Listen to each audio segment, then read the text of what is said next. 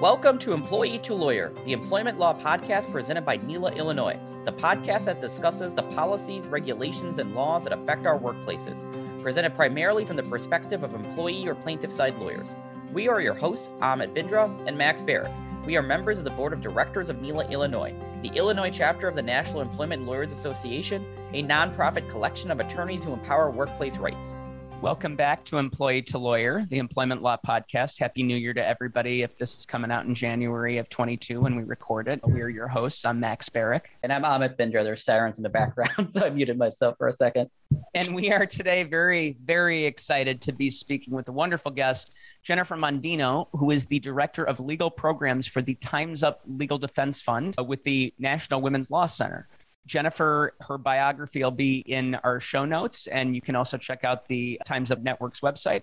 But just briefly, Jennifer also spent eight years working as a senior trial attorney with the Special Litigation Section of the Civil Rights Division for the U.S. Department of Justice. Jennifer, welcome, and thank you so much for making time for us.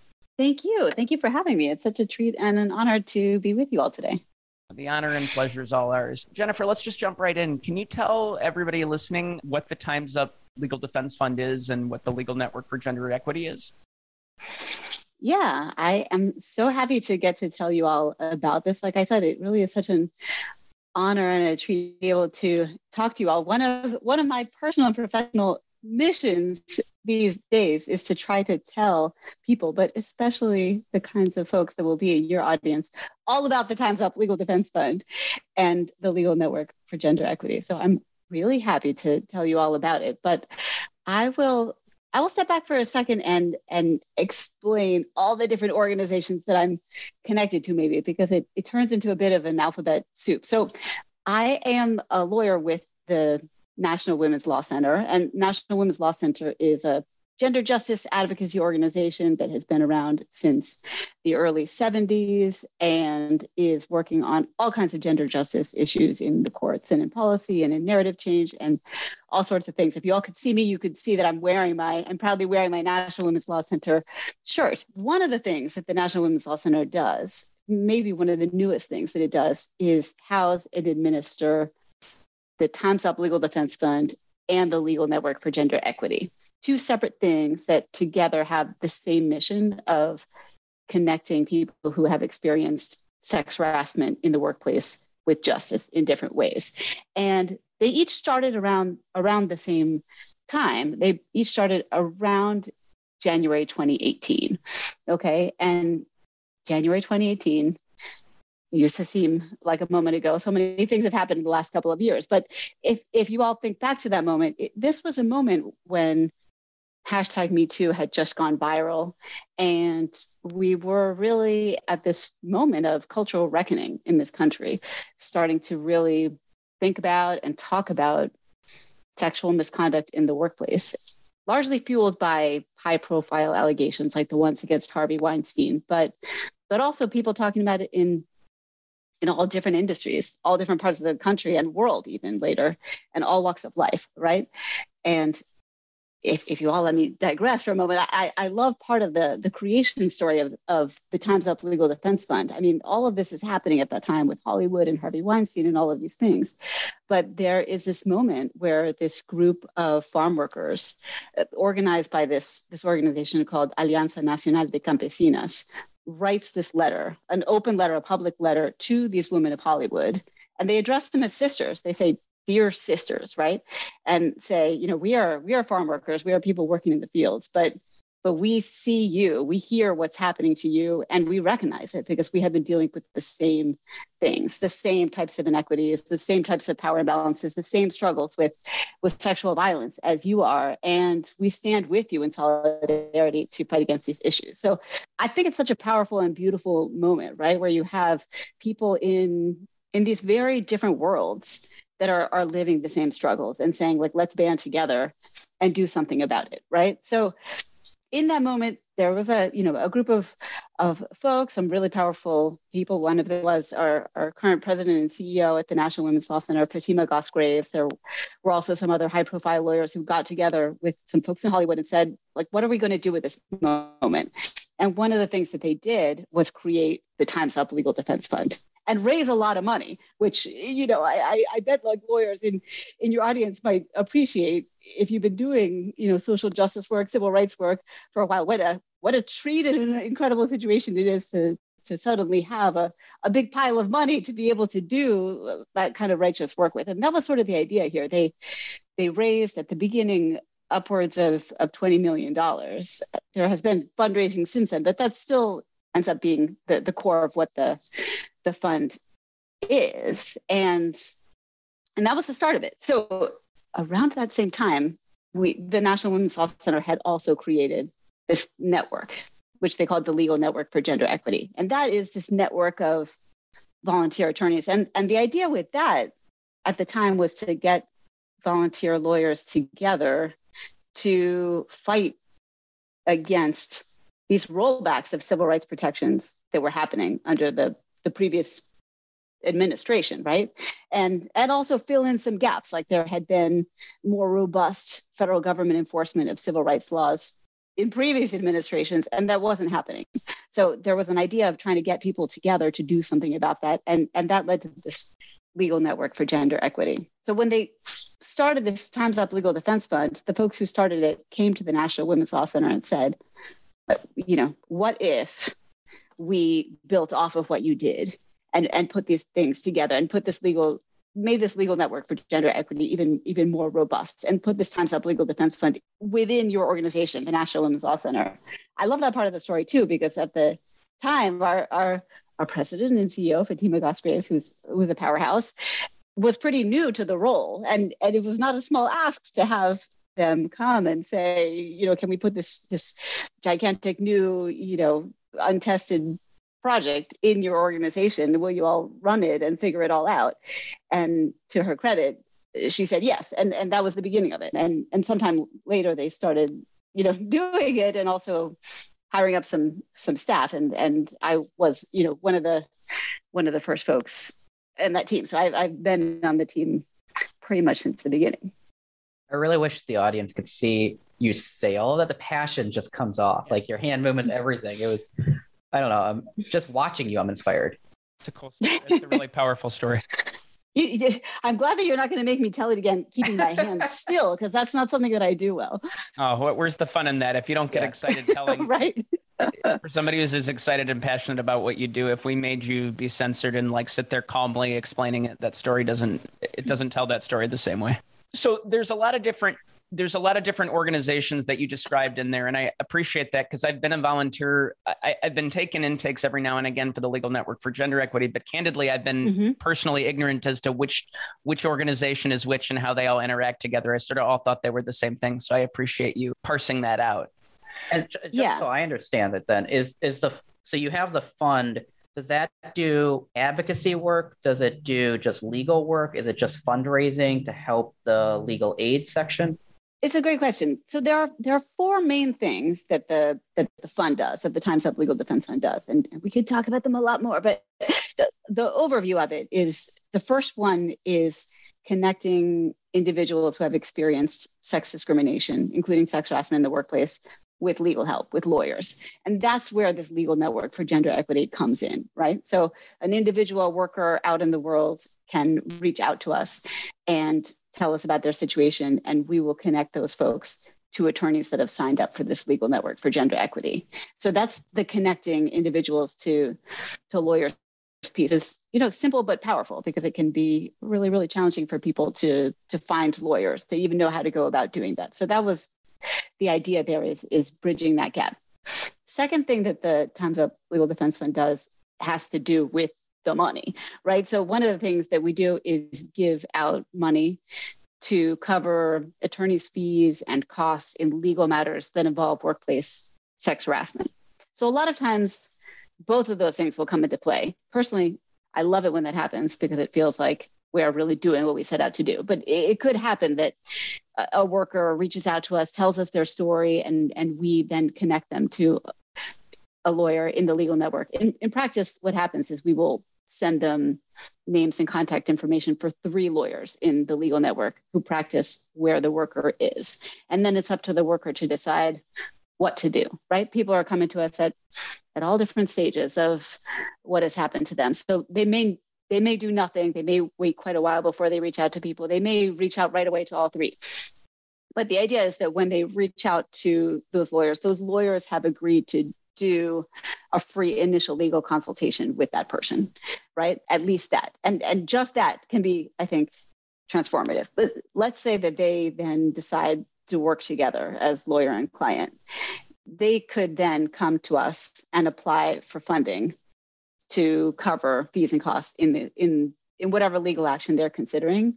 And that I think is it's another important piece because you know it can be really difficult for people to to know lawyers to find lawyers to know what their options are. But then another incredible barrier to people accessing justice is being able to pay for it right? So so sometimes we're doing both of those things. The other two main things that the fund is doing is connecting people who are in situations involving workplace sex harassment with public relations assistance with sometimes we call it media and storytelling assistance to just make it a little more digestible. And it, it works in a similar way. We have a we have a network of public relations professionals who have agreed to work with us in this way. And we have money that we give out to pay for their services I, you know, it may be the case for for people listening too. I, you know, I'm I'm a civil rights lawyer. I'm a women's rights lawyer. I didn't know as much about this whole public relations world when I came to the fund as other things. You know, you all mentioned that I spent a long time at the at the Justice Department. At, at the Justice Department, if you're a lawyer, you're, you're actually like not supposed to have anything to do with the press. You get kind of you get kind of brainwashed and trained to like not answer questions and direct everybody to the folks who are supposed to talk to the press. So that was newer for me, but I have found it to be incredible for people, right? Like there are so many different reasons that people might want that kind of help as opposed to legal help. Like maybe they you know they're they're out of time for a legal case or, or they don't want to bring a legal case or they already are getting smeared in the public because of some legal matter they've done like there are all kinds of reasons that what people are really looking for is a way to tell their story or help managing their story and i have definitely known people in this role who have had their cases turned around and, and really their their sort of personal lives turned around by having somebody really guide them in telling their story. So that part of what we're doing, I think, has been quite incredible too. And then the last piece of of what the fund does, the main things that the fund does, is we have given out money to 18 community-based worker focused organizations to and these are groups all over the country and money to do outreach and education about workplace sex harassment. And they're extremely cool. Like it's it's such an exciting part of what we have done. And they are, you know, they have different focuses. So some of them are working with immigrant communities, LGBTQ youth, nail salon workers. We, we have, you all are in Illinois, we had an organization, Healing to Action in Chicago, that was one of the, the groups that had our outreach grantee, outreach grants. And they did really interesting work training worker leaders to go out in their communities and train about these issues. Some of the things that these groups have done have been really, really incredible. That's super cool. So when you essentially fund litigation, is is that just someone goes through an application process and they meet whatever criteria? You know, you clear the money. Are you then essentially supervising that litigation, or the attorneys call and they kind of run the show at that point? How does that work? Yeah, that's a great question. So yes, it's it's an application process. It's it's a competitive application process, and you know we can't guarantee funding for everybody that applies, but but we really and truly are looking to give out this money. I, I I've had some you know frankly really funny conversations with people where they're like wait a second like you really are telling me that you have this pot of money and you want to give it to me to like bring this case the way that i want to bring it. And and yes like that is what we sh- wish to do. But yeah there's an application process and and and attorneys have to be the ones submitting the application. So they have to give us a good amount of information about the case. And so we have a review process that we that we go through to decide which ones to fund and how much to fund. And and we have criteria that you know I, I could point you all to the application form but we have criteria that we have set that are not requirements for a case, but they are describing the types of cases that we are the most excited to fund. And so some of them, for example, are cases involving low wage workers. That that is definitely one of the focuses of the Times Up Legal Defense Fund. Not not all of the folks that we are supporting are low wage workers, but those are the folks that that's our mission, right? Is is to do that. So that's a big part of it. But there are other things too, like we are excited about funding cases where there are workers in traditionally male dominated industries like construction or law enforcement or, or things like that, cases where there's pattern of harassment or there are really serious power imbalances. I would say maybe some of the cases that, that we have supported where they aren't low wage workers are, are the ones that might come to mind where, you know, these are really powerful folks that they're going up against. And that's why it can make a big difference to have money backing you to kind of balance the scales a bit and, and make that fight a possible fight. So those are some of the criteria. Then if we decide to to fund a matter, we're, we're definitely not supervising the litigation. Like, you know, it, it is it is the attorneys and and the, uh, with their clients that are running the show. But folks who have funding from us do have to do some regular reporting to tell us what's happening with the case. And and I would say that I think that this is a nice thing about having funding from us or, or being in the legal network is it does end up being a bit of uh, I, am thinking brain trust. Like I, I am very often having lawyers who have funding from us or who are in the legal network reaching out to us and saying, you know what, like I need an expert on this type of issue, or I, I really could use an advocacy organization to give me these kinds of resources? Or can you connect me to somebody who has done this kind of case before? Something like that. And because we are connected to really wonderful attorneys and advocacy organizations and, and advocates across the country a lot of times we are able to uh, it's almost like being a matchmaker sometimes i think like perform this sort of matchmaking function where we're putting people together to be able to do their work better. And and then also yeah, some of my my colleagues at the law center might be like, oh, like how much are you advertising this? But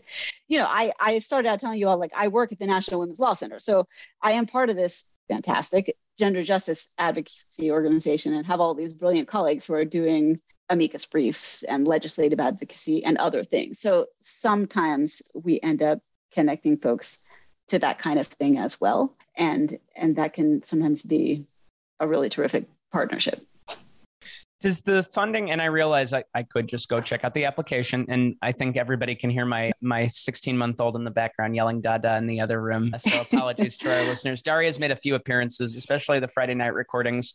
One time, I think she knocked off my microphone. But uh, sorry, I derailed it. So, in, in terms of the funding, does it ever have anything to do with the attorney's situation? So, is it ever about, well, I'd love to take this case on, but we're just not set up to do contingency work, or we'd love to, but we can't go to war against this this army, you know, alone? How does how does that factor into it too?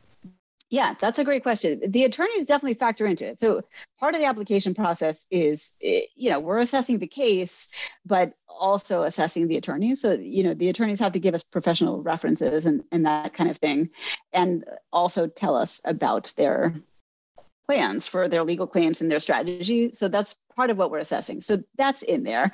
But then part of what I was hearing in your question is is kind of the attorney's circumstance. And yeah, that is something that we are definitely considering and that I hear about a lot. And and I think it'd be really powerful. Like oftentimes I would say we will have folks who are solo practitioners or, you know, the finances of, of their practice don't allow them to bring all the more you know low wage worker social justice pro bono type cases that they would like to and the funding makes that possible you know and, and that will be part of their application explaining to us why they need the funding and that's definitely part of what we're considering. Well my favorite part is the phrase you use a brain trust. It just seems yeah. like a great way for attorneys to talk to other attorneys who know this stuff really well and just to bounce ideas off of each other and for you to kind of connect all the players together yeah I, I, think that it really it really has been that. I mean you all are you know connected to to your NELA chapter and that that can be such a wonderful resource right? But not everybody is in that and and it also can be you know focus on your state or maybe focus on the people that you tend to know. So i i think sometimes we end up connecting people in different parts of the country or or maybe connecting people in different types of practice or to advocacy organizations like partnerships that they don't already have that can be really useful, especially when you're working with the kinds of folks that we're trying to support, right? Like, you know, by just by the nature of what we're doing, like these are folks who are are dealing with trauma. These are these are survivors. And so one thing is, okay, you know, they their employment lawsuit or whatever their civil claims might be. But but folks often need a lot of other kinds of supports too. So I think it can be helpful to have folks who can give advice about how to provide that. And that's something that we try to think about a lot is is giving attorneys in our network, you know, resources for how they can support the survivors that they're working with and and information because you know you can get caught up in your in your legal practice and and maybe not be as well versed in that or not know how to go about you know finding mental health services or finding somebody to help with the immigration claims or you know training about how to be more more trauma informed and survivor centered in in the way that you're interacting with the folks that you meet. So that's a that's a good segue. Um, can you explain maybe the cliff notes version for the uninitiated what trauma informed advocacy means? And then you know, dovetail. Uh, it's a running joke. I always ask compound questions that would never fly in a DEP or, or trial, and and why that is important for representing. I, I like the term you you're I think consciously probably using survivors rather than say victims in, in this process.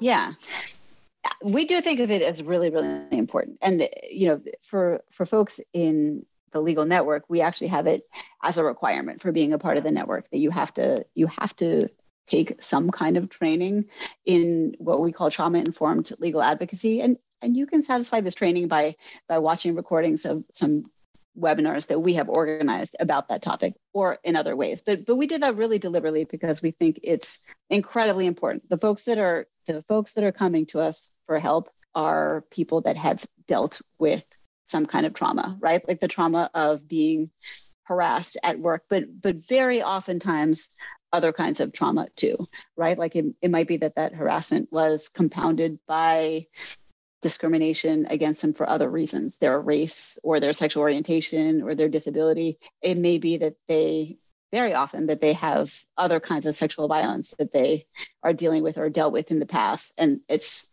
getting brought to the surface by what's happening to them at work all of that and so it can be it can be complicated for an attorney, for an advocate to navigate that, right? Like there are ways that somebody dealing with all that trauma can present or describe their situation or resist working with an advocate or, you know, things that don't function in the way that a lawyer always wants to do things right like maybe you want to you want to have the quick call with somebody and and rattle through your questions and get your bullet points and figure out what your claims are and kind of do it really quickly and fit it all into that you know, like 15, 30 minute phone call that you had expected to have. Like that is probably not going to happen with most of the folks that are coming to us. And we think that it's really important that people be prepared for that so that they can be well serving the folks that are coming to them for help.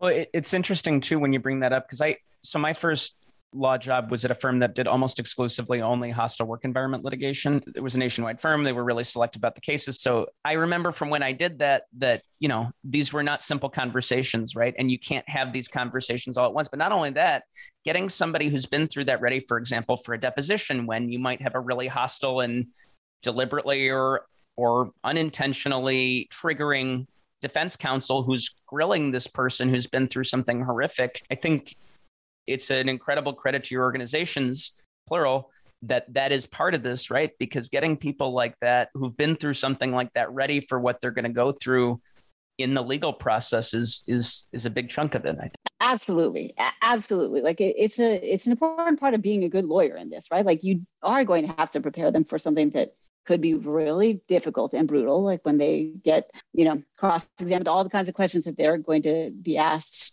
on the other side, like the you know, expert witnesses, all of the things. And in order to prepare somebody for that, you've got to know their story, right? And to get their story, you've got to establish some trust. And if you have folks who are dealing with trauma, that can that can take some more a different approach, a trauma informed approach to kind of establish that trust and bring people out and make them feel safe and supported and secure enough to open up to you and share those things with you. And you mentioned this a little bit before too about how like the initial consultation, just a free conversation, can sometimes be very valuable, I think, for the person who's not the attorney calling the attorney. Do you have just you know, let, us say we have attorneys listening who aren't necessarily part of the Times Up legal network, but they still get these calls or have these clients. Do you have advice or suggestions on how we all can be better when we're handling these situations as attorneys? Oh, well, go, uh, please, please, please, like tell your folks to check out some trainings. Like we have some recorded trainings on our website. They're terrific. We are going to be putting some other ones on later this year. There, there are so there's so many good trainers and good advice about things that you can do. I think, but you know, I I have found in in my years working with with this fund even that it it continuously surprises me how powerful that initial legal consultation can be. I think, and maybe people in your in your audiences will resonate with them. You know like you get kind of in your lawyer mindset and you it feels good if you're able to like do something about it right? Like i want to be able to like bring the claim for you like win the like do the things right? And so if all I'm doing is just hearing your story. And then maybe after the story, I'm like, oh, you don't have a claim or like you're out of time, whatever it is. It doesn't feel like it, it doesn't feel like you're doing the things and it doesn't feel that satisfying. It can be that way.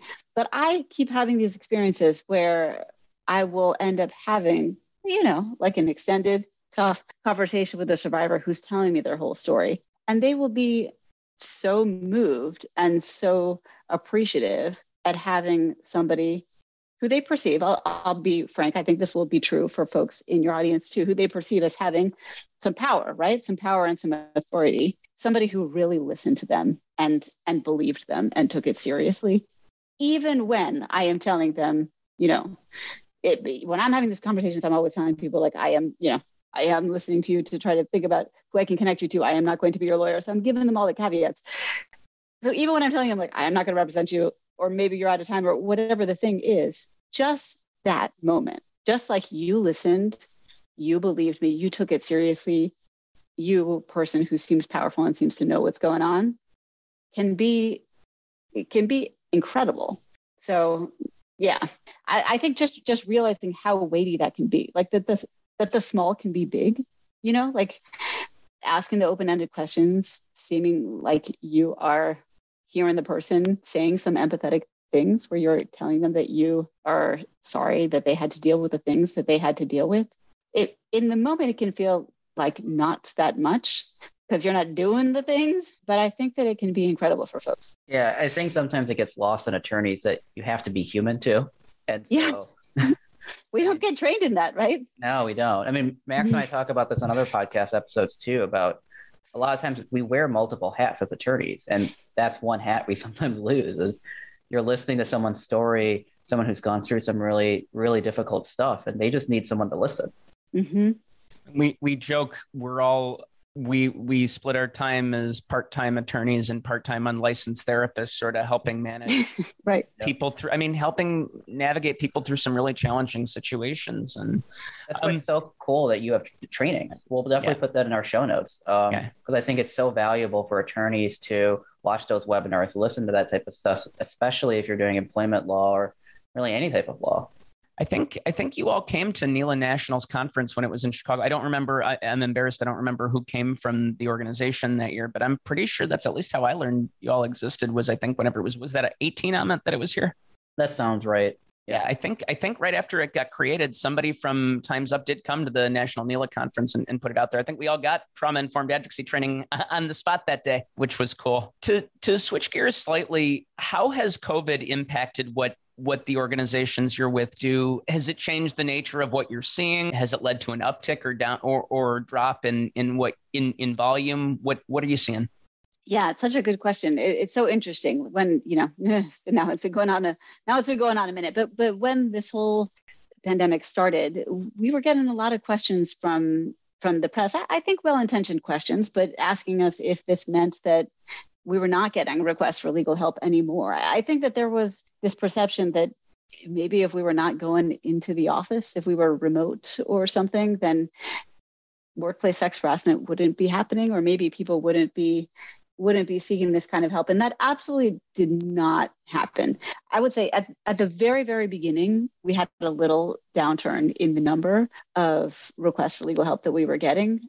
And then it went right back up and it has stayed up at the same levels as as it has been from from the beginning. And and to give you all a sense of the numbers, I mean, I was telling you all this started in January 2018. So from January 2018 to the present, the fund has gotten more than 5,700 requests for legal help. So we are getting thousands and thousands and thousands, and at a very steady rate of people reaching out to us asking for this kind of help. And that has stayed absolutely constant through COVID. What I would say about COVID is the the ways that it is playing out have changed somewhat. I, I have been hearing from lawyers that, you know, harassers are, are getting kind of creative. Like I have been, you know, having people come to me with these situations involving harassment over video, right? Or or over technology, right? And and in a way, it it's like it gets into your home if you think about it. Some of that has been really chilling to me because you can't escape it if you know you're in your bedroom you're in your home. You're in your place where you might have ordinarily escaped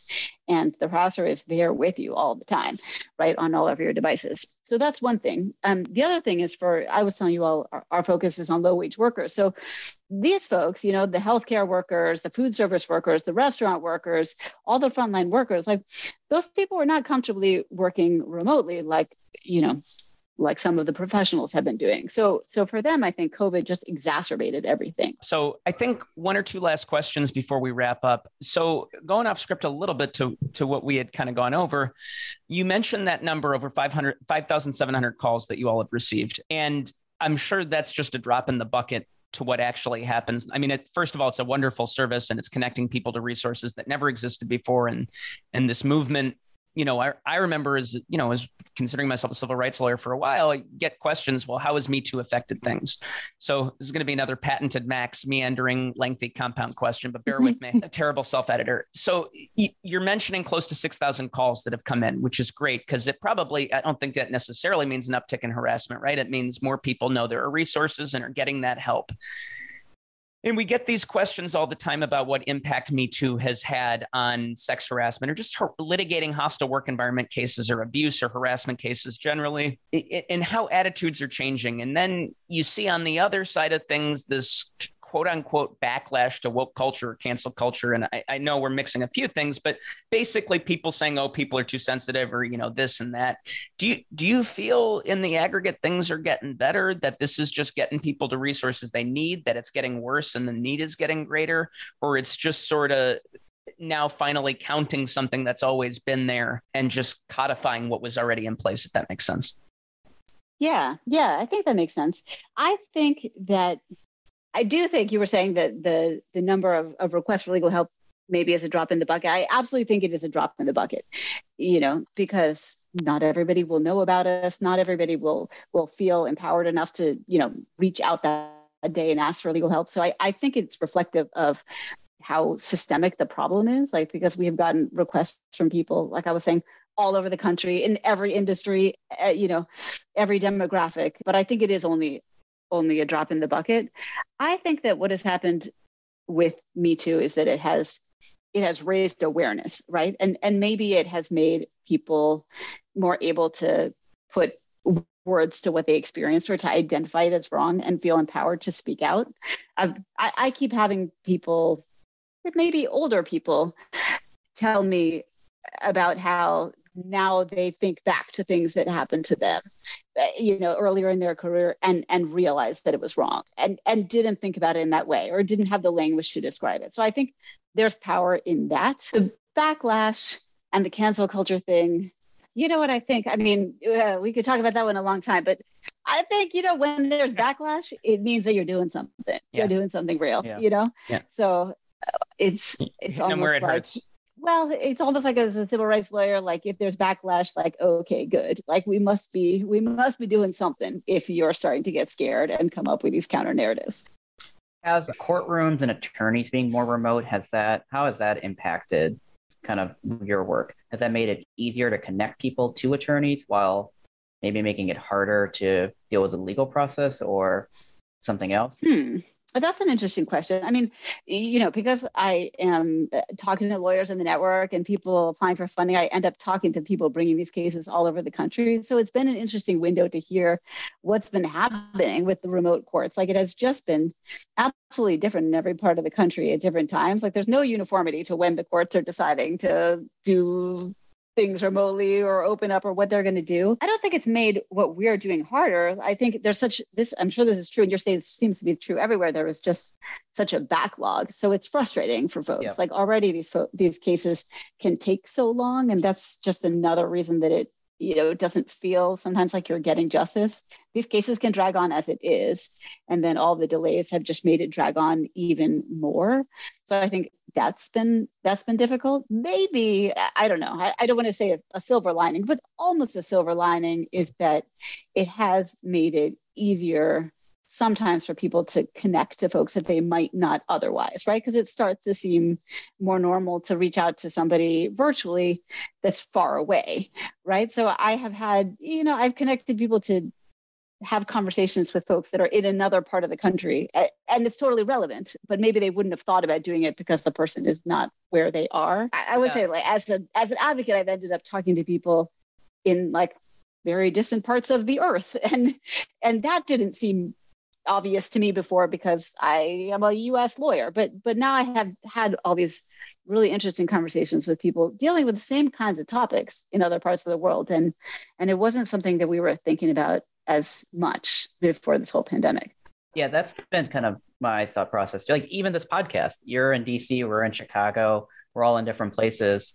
I don't know if we would have done this pre-pandemic. So yeah. I do think some of that is a silver lining and all this. The ability to connect virtually is a lot easier. I, I feel like we'd still be using like when I had a long distance girlfriend in college, still using Skype and getting it on a dial up or Ethernet on my laptop. right. brave, yeah. brave new world. Jennifer, uh, we really appreciate your time today. Is there anything you'd like to plug on any of the wonderful organizations that you've described today? Any projects that you have personally that you think are really important? Just anything that you think bears mention today beyond all the wonderful causes and initiatives that you've described? Oh, well, thank you for asking me that. I, I, guess if I'm going to plug anything, it would just be to invite folks listening in to consider joining the legal network. We are really always looking for terrific new attorneys to join us. I am incredibly proud of the legal network. I, I like to think about it as our gender justice army, that we are this team that together are, are trying to fight against these injustices in the workplace. And I love to bring in new people onto this team. And so, if any of you all are interested, have questions about it, I'm very, very happy to have people reach out to me directly and answer your questions. Otherwise, go on to the Law Center website. It's nwlc.org. And if you click on the part that says legal help, it will take you to all the parts that have to do with the Time's Up Legal Defense Fund. And it's quite easy to join. So please think about it. I'll second that. It's a pretty painless process. The trauma informed advocacy trainings and other trainings that the that the organization puts on are very informative and really helpful. And it's a really wonderful. It's it, it really is very easy to sign up. I cannot emphasize enough. People really, it's going to take you a few minutes, and it, it's a wonderful cause, and you can really do some good work for people. So please do consider it. You want to spring our favorite question I on do. her? Yeah. So we like to end our episodes with a shout out of the week. I gotcha. I gotcha. It's just a way to do something positive, gotcha. something to promote. We've had people shout out their children, books, TV shows, organizations, and I'm going to steal one from you actually. So prior to um, us recording, you mentioned a podcast that I'm going to binge after this, and I'm going to try to see if I can get the name right. Remy's Life Interrupted. You had mentioned your your kids listen to it, so I'm going to see what I didn't realize kids listen to podcasts anymore, and that's super cool. So uh, I'm going to shout that out. But do you have a shout out of the week? Oh, I love it. You're going to give me more points with my kids. If I if I tell them that I was able to bring in Remy's life interrupted into this, they're going to think that that was great. That at least we talked about one interesting thing because that podcast they love. Shout outs. I love that question. Okay, I say so many so many people that I could shout out to, but I will I will shout out to all of the very many survivors who have been brave enough to reach out to us and take the step of trying to seek some justice for them. I am always so awed by the folks that I have gotten to be connected to in that way and have a shout out to them. And then maybe also this week, because I have this on my mind, all of the teachers and folks working all schools trying to navigate through this pandemic, figure out to keep our kids safe and still going to school while keeping themselves safe. It's quite a tall order, and I am feeling really grateful for all of them. No, that's that's really awesome. I want to add in parents too. I think this has been a really tough time for parents to navigate through all this stuff, balancing everything: work, childcare, learning care, um, just figuring all this stuff out on the fly. Jennifer, thank you so much for making time for us this evening. I'll encourage folks one more time to check out the show notes where all of the different websites, resources, organizations, and causes that Jennifer mentioned will be listed. Please check out the website for Time's Up Legal Network, the Legal Network for Gender Equity. I don't want to forget any of these. And the National Women's Law Center. And who did I forget? Everyone. Was that it? Did I get everybody? No, you did good. That was right. Yes. And then I ruined it by celebrating. Thank you so much again for coming on. Please check out those resources. Please subscribe and share. Our podcast is intended to provide general overviews of employment laws. The statements and opinions provided in this podcast are just that, the host opinions. We are not your attorneys. This podcast does not create an attorney-client relationship, and it's not intended to provide specific legal advice. For legal questions, please consult with an attorney.